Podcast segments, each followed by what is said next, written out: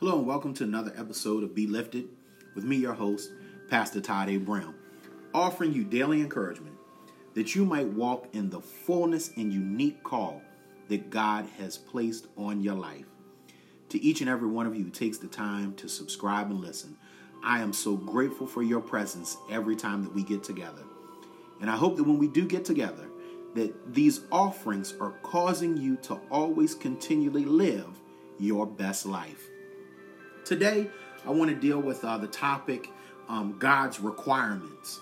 Um, you know, because oftentimes um, uh, I've noticed in my own life and in the life of even those who are pastor and disciple and mentor um, that we get saved and um, we're satisfied with knowing um, that heaven belongs to us, and that's true, and it it it, it does, and there is a home for you in glory. Even with that, though once we're saved, we have a responsibility. We have a responsibility to reflect uh, that which we see in the one who has saved us and brought us back into alignment with uh, his divine purpose and will for our lives. And so in Micah chapter 6, verse 8, it says, He has showed you, O man, what is good. And what does the Lord require of you? To act justly and to love mercy and to walk humbly with your God. So, even with the question that you see in the text that was just lifted, Micah asked the question, What does the Lord require of you? And then he gives the answer.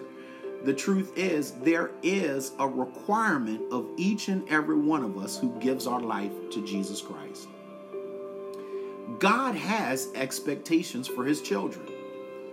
Justice, mercy, and humility are three of his requirements. These are not like, uh, you know, when you go to school, whether it's high school or college, where you sign up for an elective.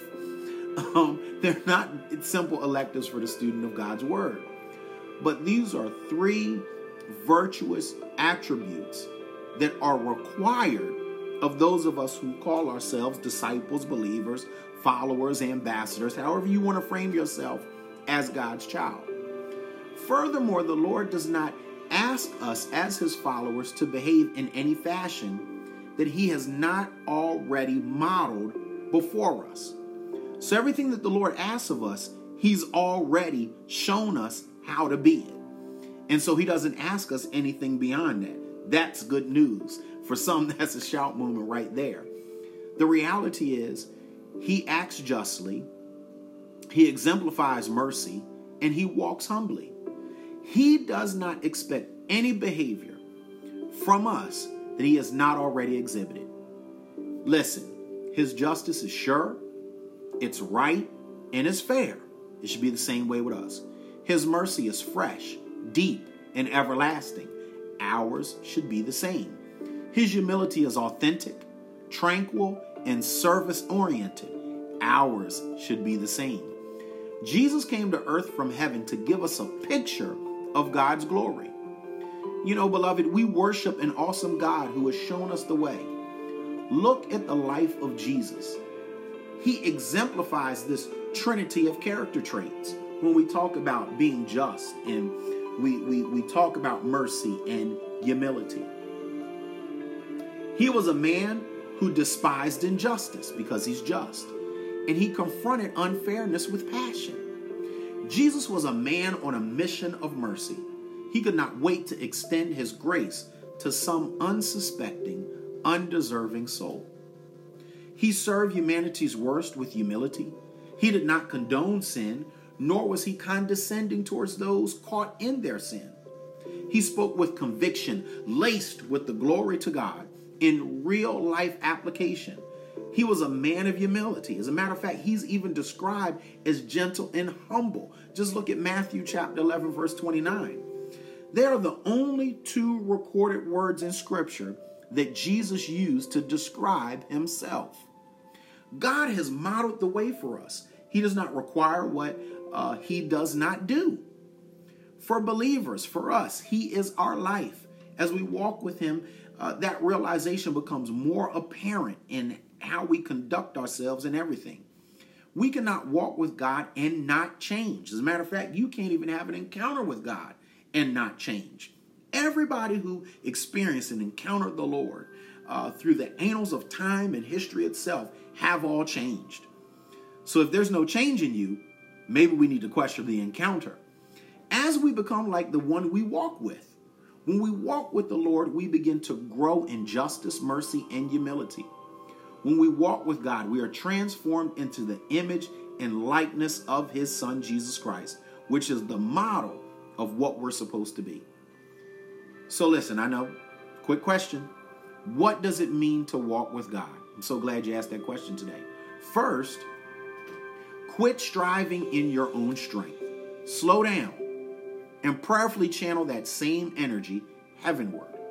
Draw on the power of the Spirit, that precious gift that God has given to each and every one of us who is saved. By faith, trust God to work out the people and circumstances beyond your control. I know this is a walk of faith, empowered by grace and His Spirit being active in our lives.